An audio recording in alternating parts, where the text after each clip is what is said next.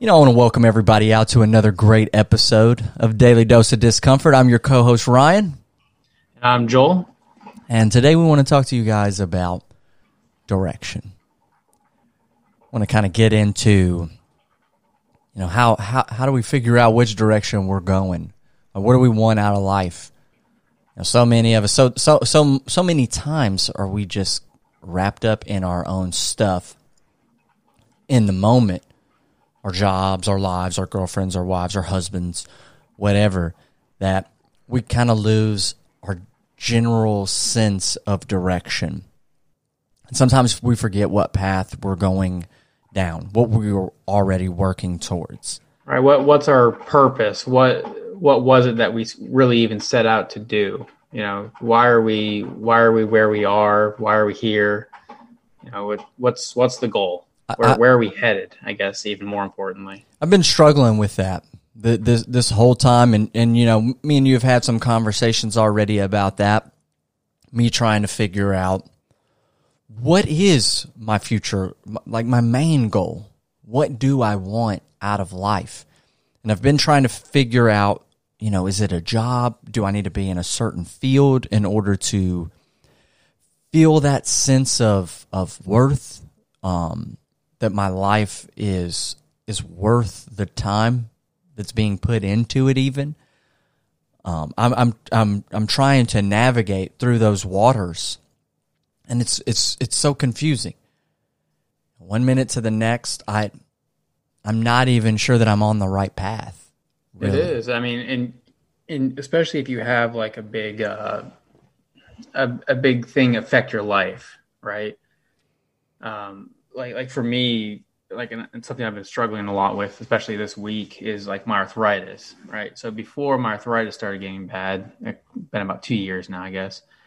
It was always like, I'm Joel, you know, like I'm always like, I'm physically fit. Like that's what I do. Like that's a huge part of my life is all the physical things that I do. It's all my hobbies, it's all my interests, it's all my passions.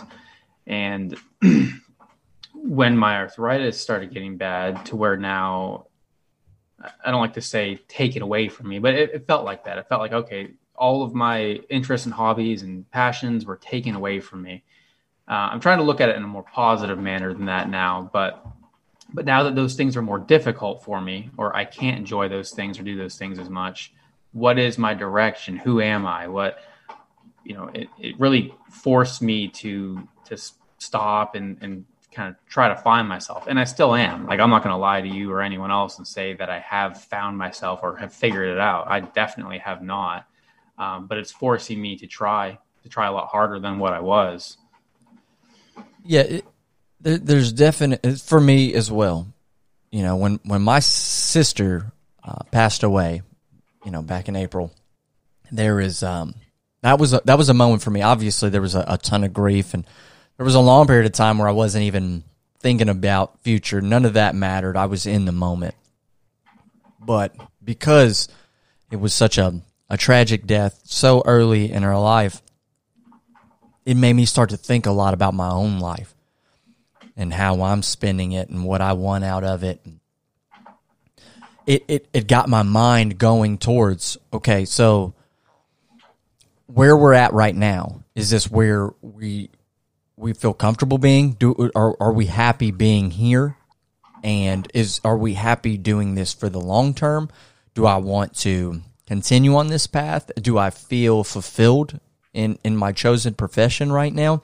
Do I feel like I'm adding value to humanity through what I'm doing? Do I feel that my life is worth something right now? Like, it's if I just do that, because you might not always like the answer. It's like you stop and you really start to think like that. It's like, you know, am I? I mean, for me, I wasn't. For me, I was like what? I spent my whole life just with no real sense of direction, it felt like. And so now it's like I feel forced to, in a sense, or at least I want to now.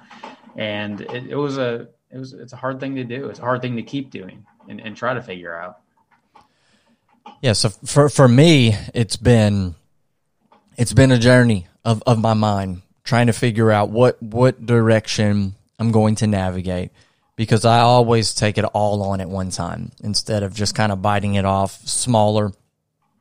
Even though I should, it's a lot more manageable to take your life in smaller increments. But what I like to do is just change it all at one time. I like to just completely remake myself. So trying to figure out where do I feel like I could add value? What am I passionate about?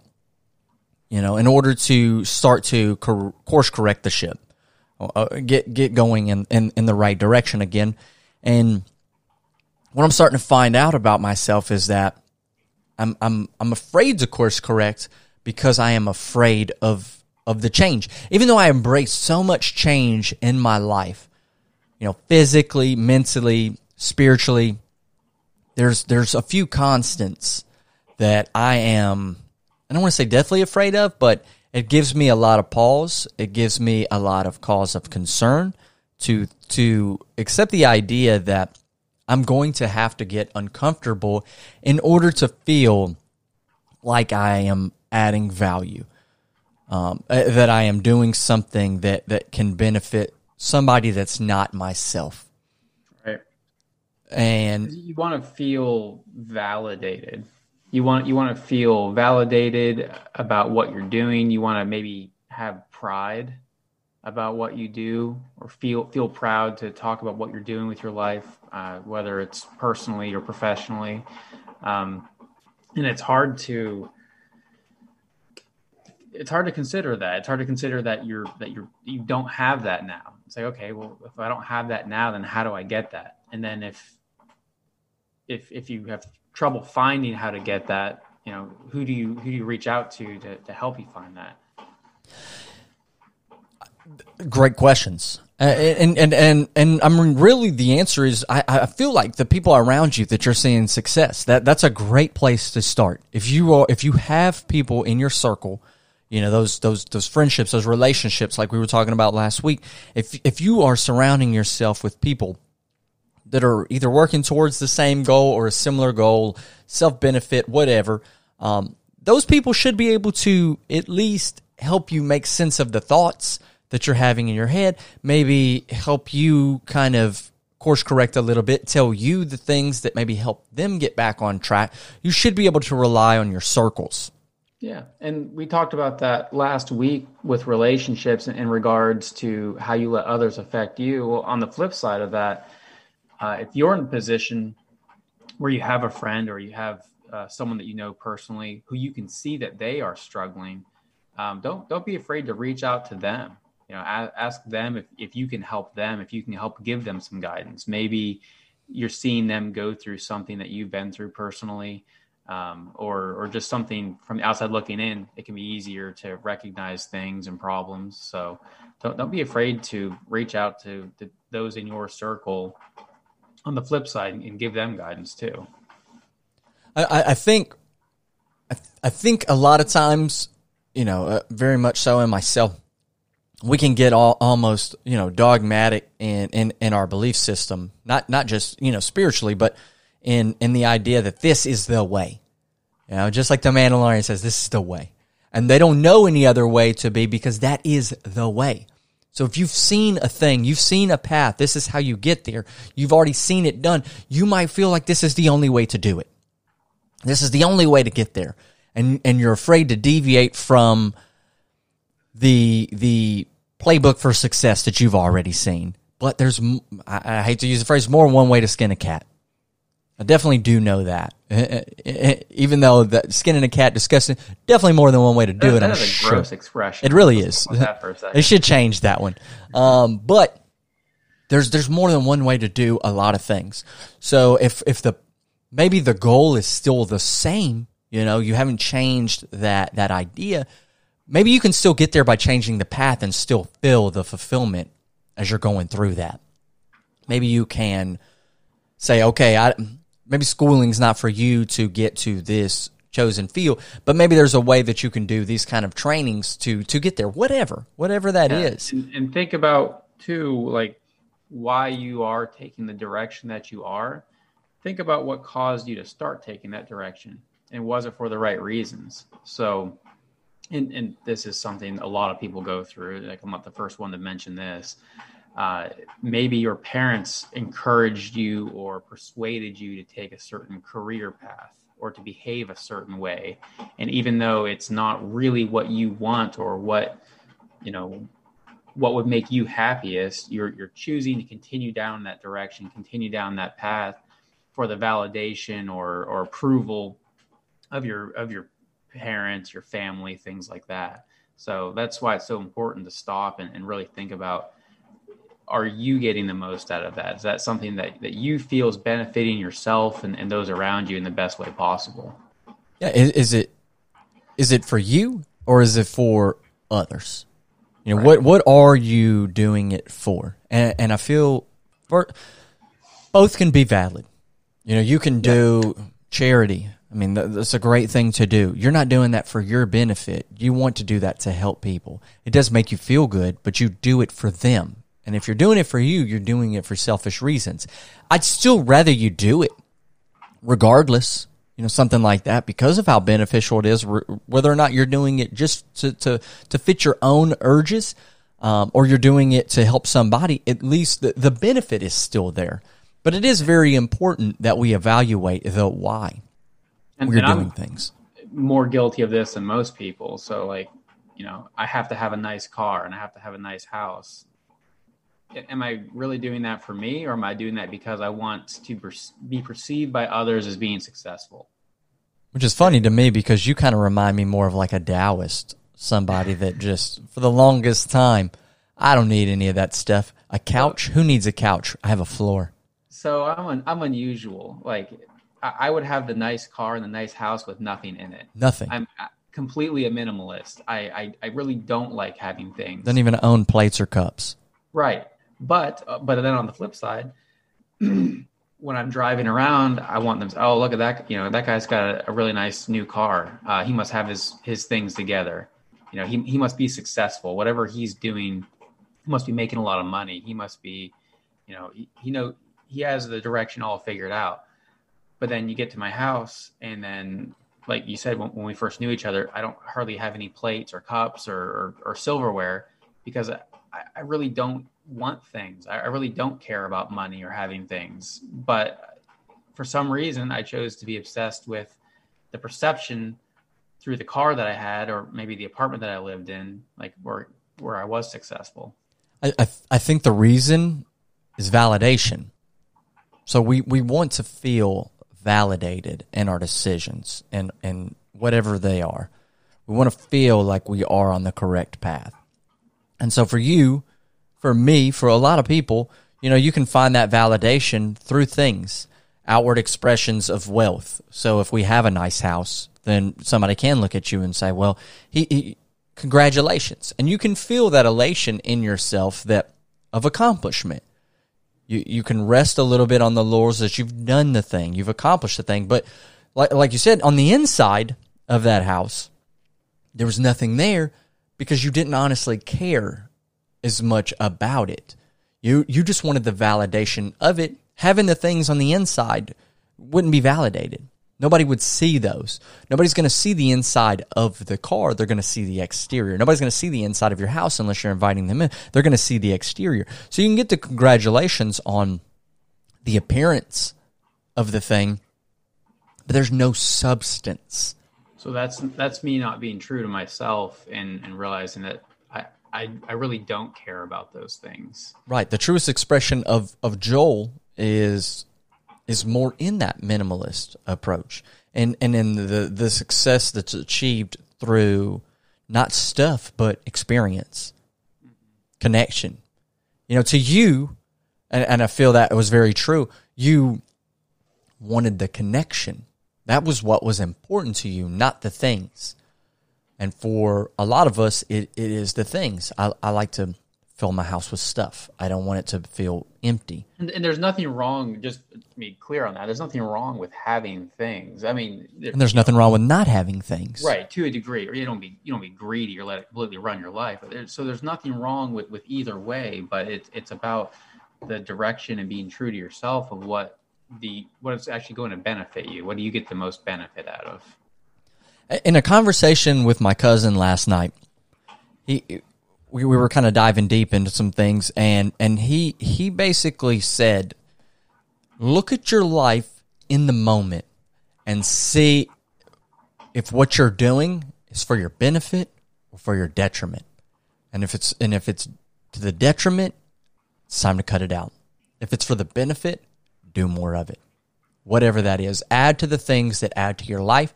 Take away from the things that are detracting from your life. What's that show? Does it spark joy? If not, throw it away. Yeah. Right. Exactly. And that can't occur for a lot of people without doing some course correction, because if you're not doing the course, and that's where the fear comes in, because we get complacent in our moment. You know, I heard something. I was listening to a podcast, Rich Roll, yesterday, and they were really talking about the guy in particular that he was interviewing was talking about his progression into his chosen career path, which was, you know, physical fitness now. But what he was originally doing was, you know, selling some machinery and whatnot. And he got dependent on that. So through the money, you get dependent on it, you add stuff. You put more things in, and you get more dependent on the money, and then you get more things, and then more dependent, and then it's just this cycle back and forth where these are the things. Let go of those things, right? And then now you're locked in. Now you're so dependent on it. It's a house of cards, right? There's no room for one nice thing, and now you want the newer, nicer thing. You have to have the newest model or the most recent update to that thing. It's like our cell phones are a good example of that. Have to go get the, I mean, not that you or I specifically are like that, but a lot of people have to have the newest phone that comes out every year. So you're constantly paying all this money to keep your phone upgraded, and they do it that way intentionally. I mean, they slow them down. They make it difficult to enjoy it if you don't constantly upgrade it. But it's important to try and let go a little bit. I was the extreme of that, where I had nothing. You know, I would go through once every week or once every month, and I would go through my apartment, and I would try to find things that I wasn't using or that I didn't need right at that moment, and I would just donate them or give them away or throw it away. So that's a little bit extreme, but I think there's some good takes in that, where it's okay to let go of things. It's okay to have enough without having too much, or at least to become aware of how little you actually need. I think that's an important thing, is to realize that you don't need nearly as much as what you think you need. And not only realizing what you don't need, sometimes you need to realize, you know, if the path that you're taking is what you don't need. Mm-hmm. It's not always about stuff. And for me, that's what I'm really coming to the understanding of, is that I'm not being truthful to me. The reason why I'm not happy in the field that I'm in is because it's not truthful to Ryan. It's not, and it's never going to be truthful to me, no matter how many times I try to convince myself of it. You chose that probably because of maybe the comfort, maybe the money. Absolutely, both. Well, that's usually what career. I don't know the actual statistic of it, but I'm sure that it's a high percentage of careers are chosen through income and convenience or comfort. But if I continued on this career path, the question that I want to keep asking myself is, if in 10, 15, 20 years, if I'm going to look back on this and I'm going to feel fulfilled, am I going to feel like I wasted my life, or that I lived it to my full potential? And we have to have jobs. You know, we can't all have this idealist mentality of, you know, I'm just going to travel, I'm going to do this, and you know, I don't need money. You know, for the bulk of us, you know, especially if you got children and whatnot, there's a certain, you know, amount that you've got to bring in order to maintain something. Yeah, it's not realistic to think that you can just travel the world in a van and have experiences your whole life.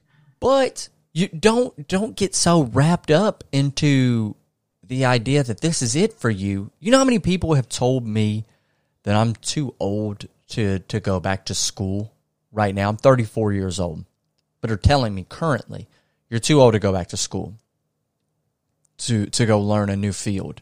You're too vested in your career path already of sales and management to change that. I'm 34 years old. If you're telling me that by the time that I'm just now hitting my stride, I'm too old to change it, well, what was the point of this to begin with? And why weren't the people that were helping me grow through life a lot more expressive that you have an extremely limited period of time to figure this out? And so you better do it quickly. Because better do it quick, better do it. And you're like between the ages of 23 and 28, or else like you're done. Just forget it. Just resign yourself to what you're doing. Yeah, exactly. In a period of time where you have the least, typically, you know, if I looked at my life at 20 versus my life at 30, I have dramatically more at 30 than I did at 20, and I hope at 40 to have a lot more than I did at 30, and continue that through my whole life. So if we see the growth that's in there, how can we ever expect this short period of time where you're going to be at your busiest trying to grow that you've had the opportunity or the knowledge or the wisdom to have figured it out? Because I don't have it figured out now. This should be when you should start to change. Now it's not too late to change. If anything, it's the best time to change. You have more resources available to allow you to change, whether it be through income that you've saved, knowledge or experience that you've learned. I mean, this is the time to change, or at least consider changing, to explore new things, I think.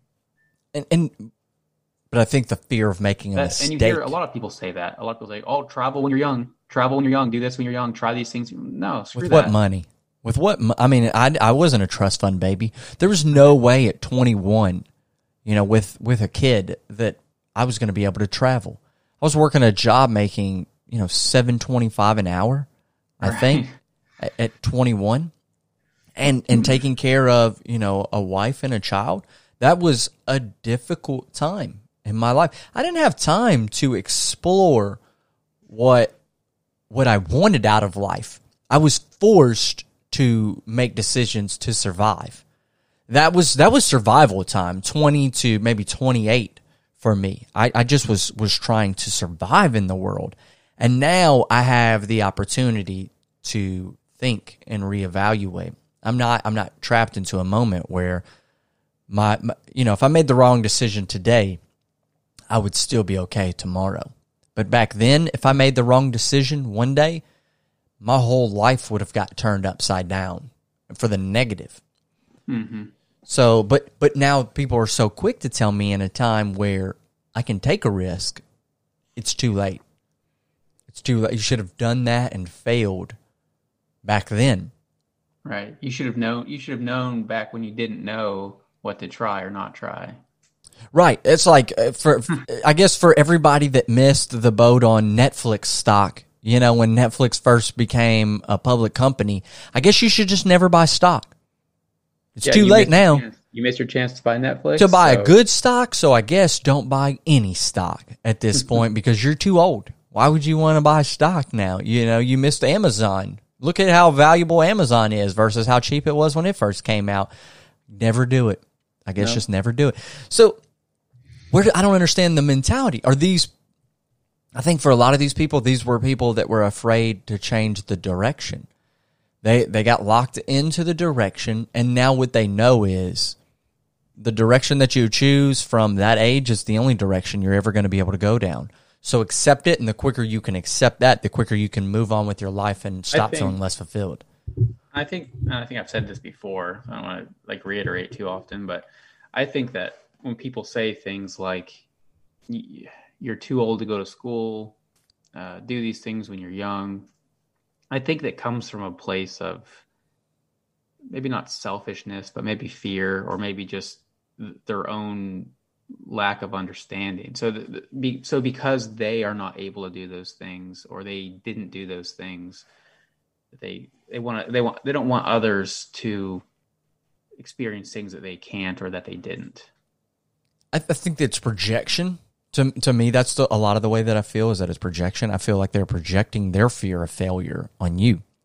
Yeah. And similar to a lot of things, you know, or just think about the you know, anything that you were told as a child, you could be dogmatic about if you're convinced of it. You know, children aren't born racist. That's a taught behavior. But once it's ingrained in you enough from childhood, it becomes your reality. Doesn't mean you can't change it.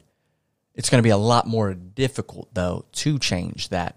It's going to take a lot of effort to change that, a lot of exposure to change that. Yeah. But to put a limit on that, that would never be done. Like, my grandfather was racist well into his 60s. You know, I was 12, 13, bringing over, you know, my friends that were different races, being told that they had to leave because they weren't white. And I just kept exposing him. I would bring them over, and they would be there till he would get there.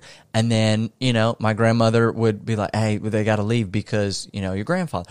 And then eventually she stopped coming in there. And then it would just be before, you know, bedtime. Hey, it's time for them to leave.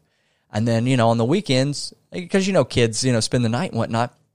Eventually, you know, maybe my friend Adam would fall asleep over there. And then we would get woke up in the middle of the night. Oh, you got to take Adam to the house. You know, now this is around the time that I'm like 16 or whatever. And, you know, all my friends and we were just having fun playing video games and whatnot. And eventually that just stopped happening. And then one morning she came in there and said, hey, breakfast is ready. I'm like, breakfast for everybody? She was like, yeah, breakfast for everybody. Wake Adam up. It's breakfast time.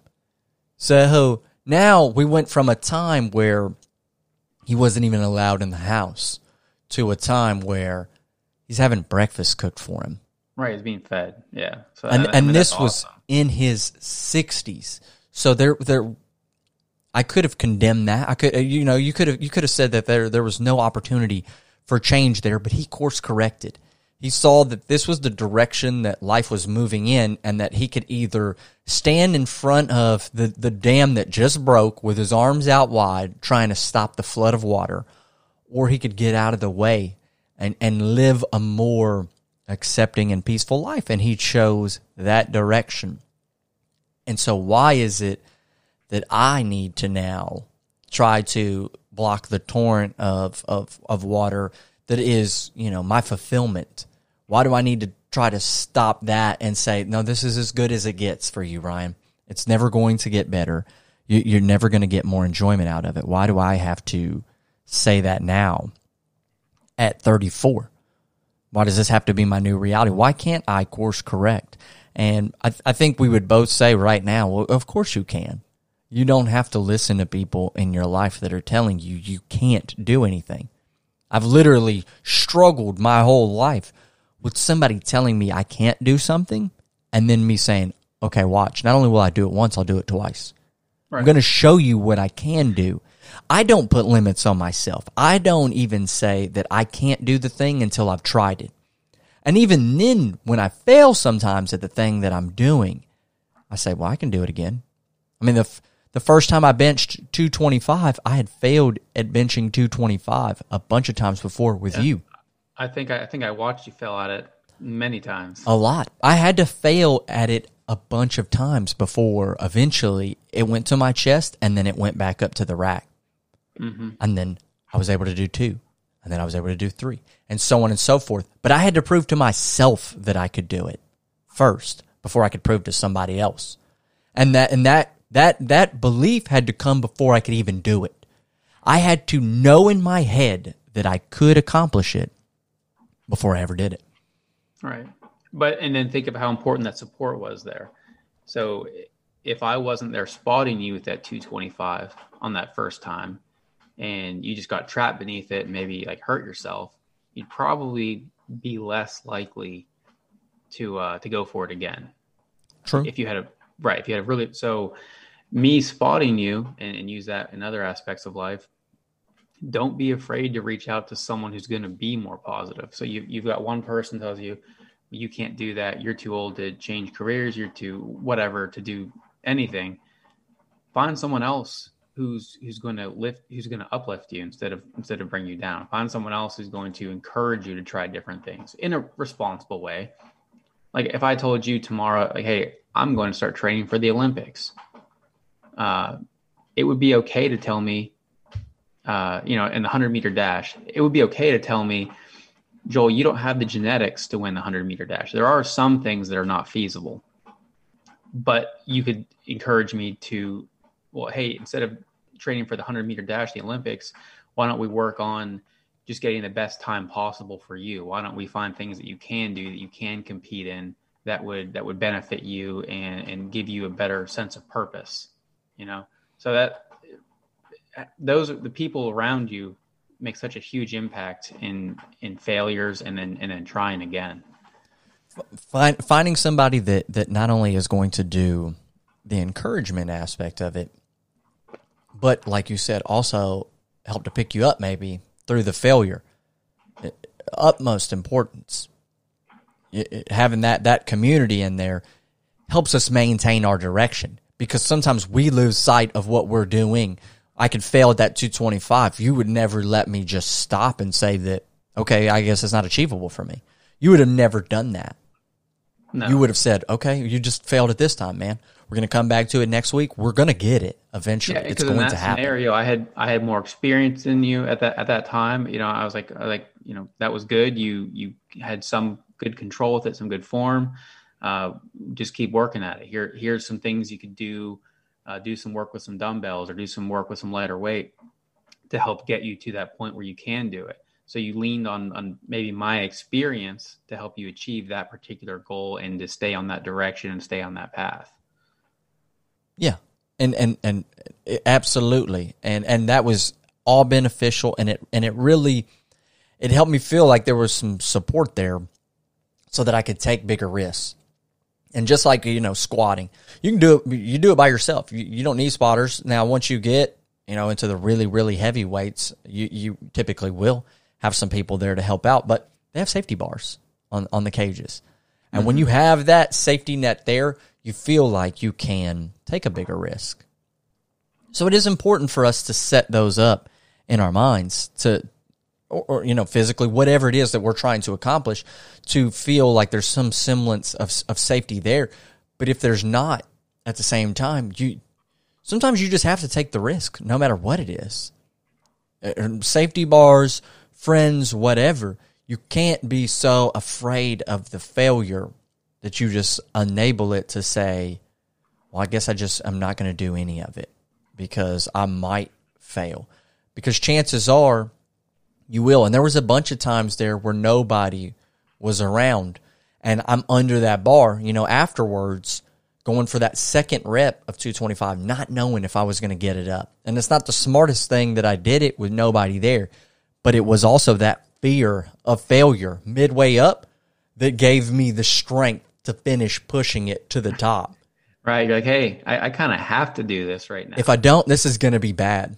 Right. And sometimes really unpleasant if I don't get this up. So exactly. It's no longer a choice. I have to succeed in this scenario.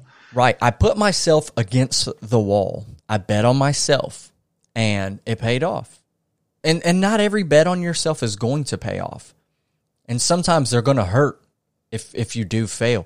But if there's a lesson in there, and that's what's up to us, is to find that lesson through that failure. And keep course correcting. You know, maybe what I tried in this course wasn't right, and so I got to steer back a little bit.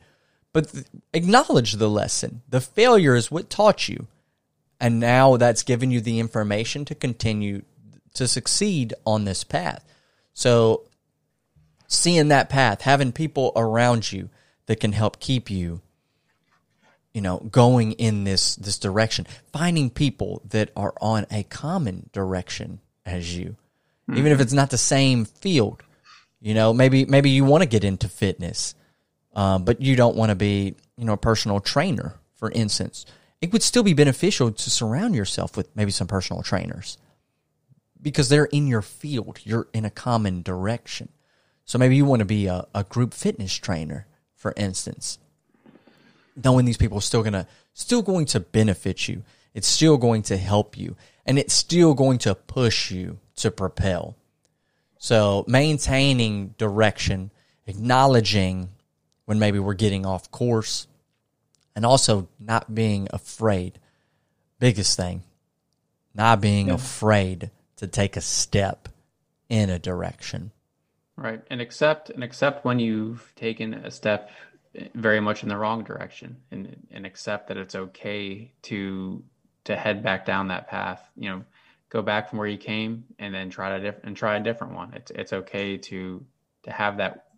Don't view it as wasted time. Just view it as more experience and more knowledge, and use that to benefit you in the new path, the new direction that you take.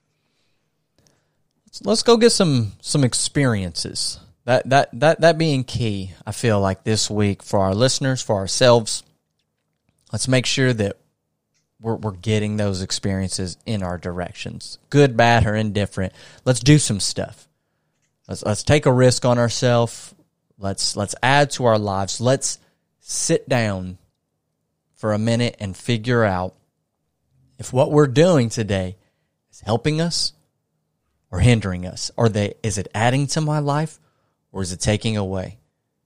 And if it's taking away, I think you know what you need to start working on. Yeah, start working on getting uncomfortable and finding a better direction, finding a better path. So we're all about. You know, making sure that we're putting ourselves in uncomfortable situations every day so that we can continue to grow as people. It's the name of the game. I appreciate everybody for tuning in today to another episode of Daily Dose of Discomfort, and hope you all have a great week. Let's get it. See you next week, guys.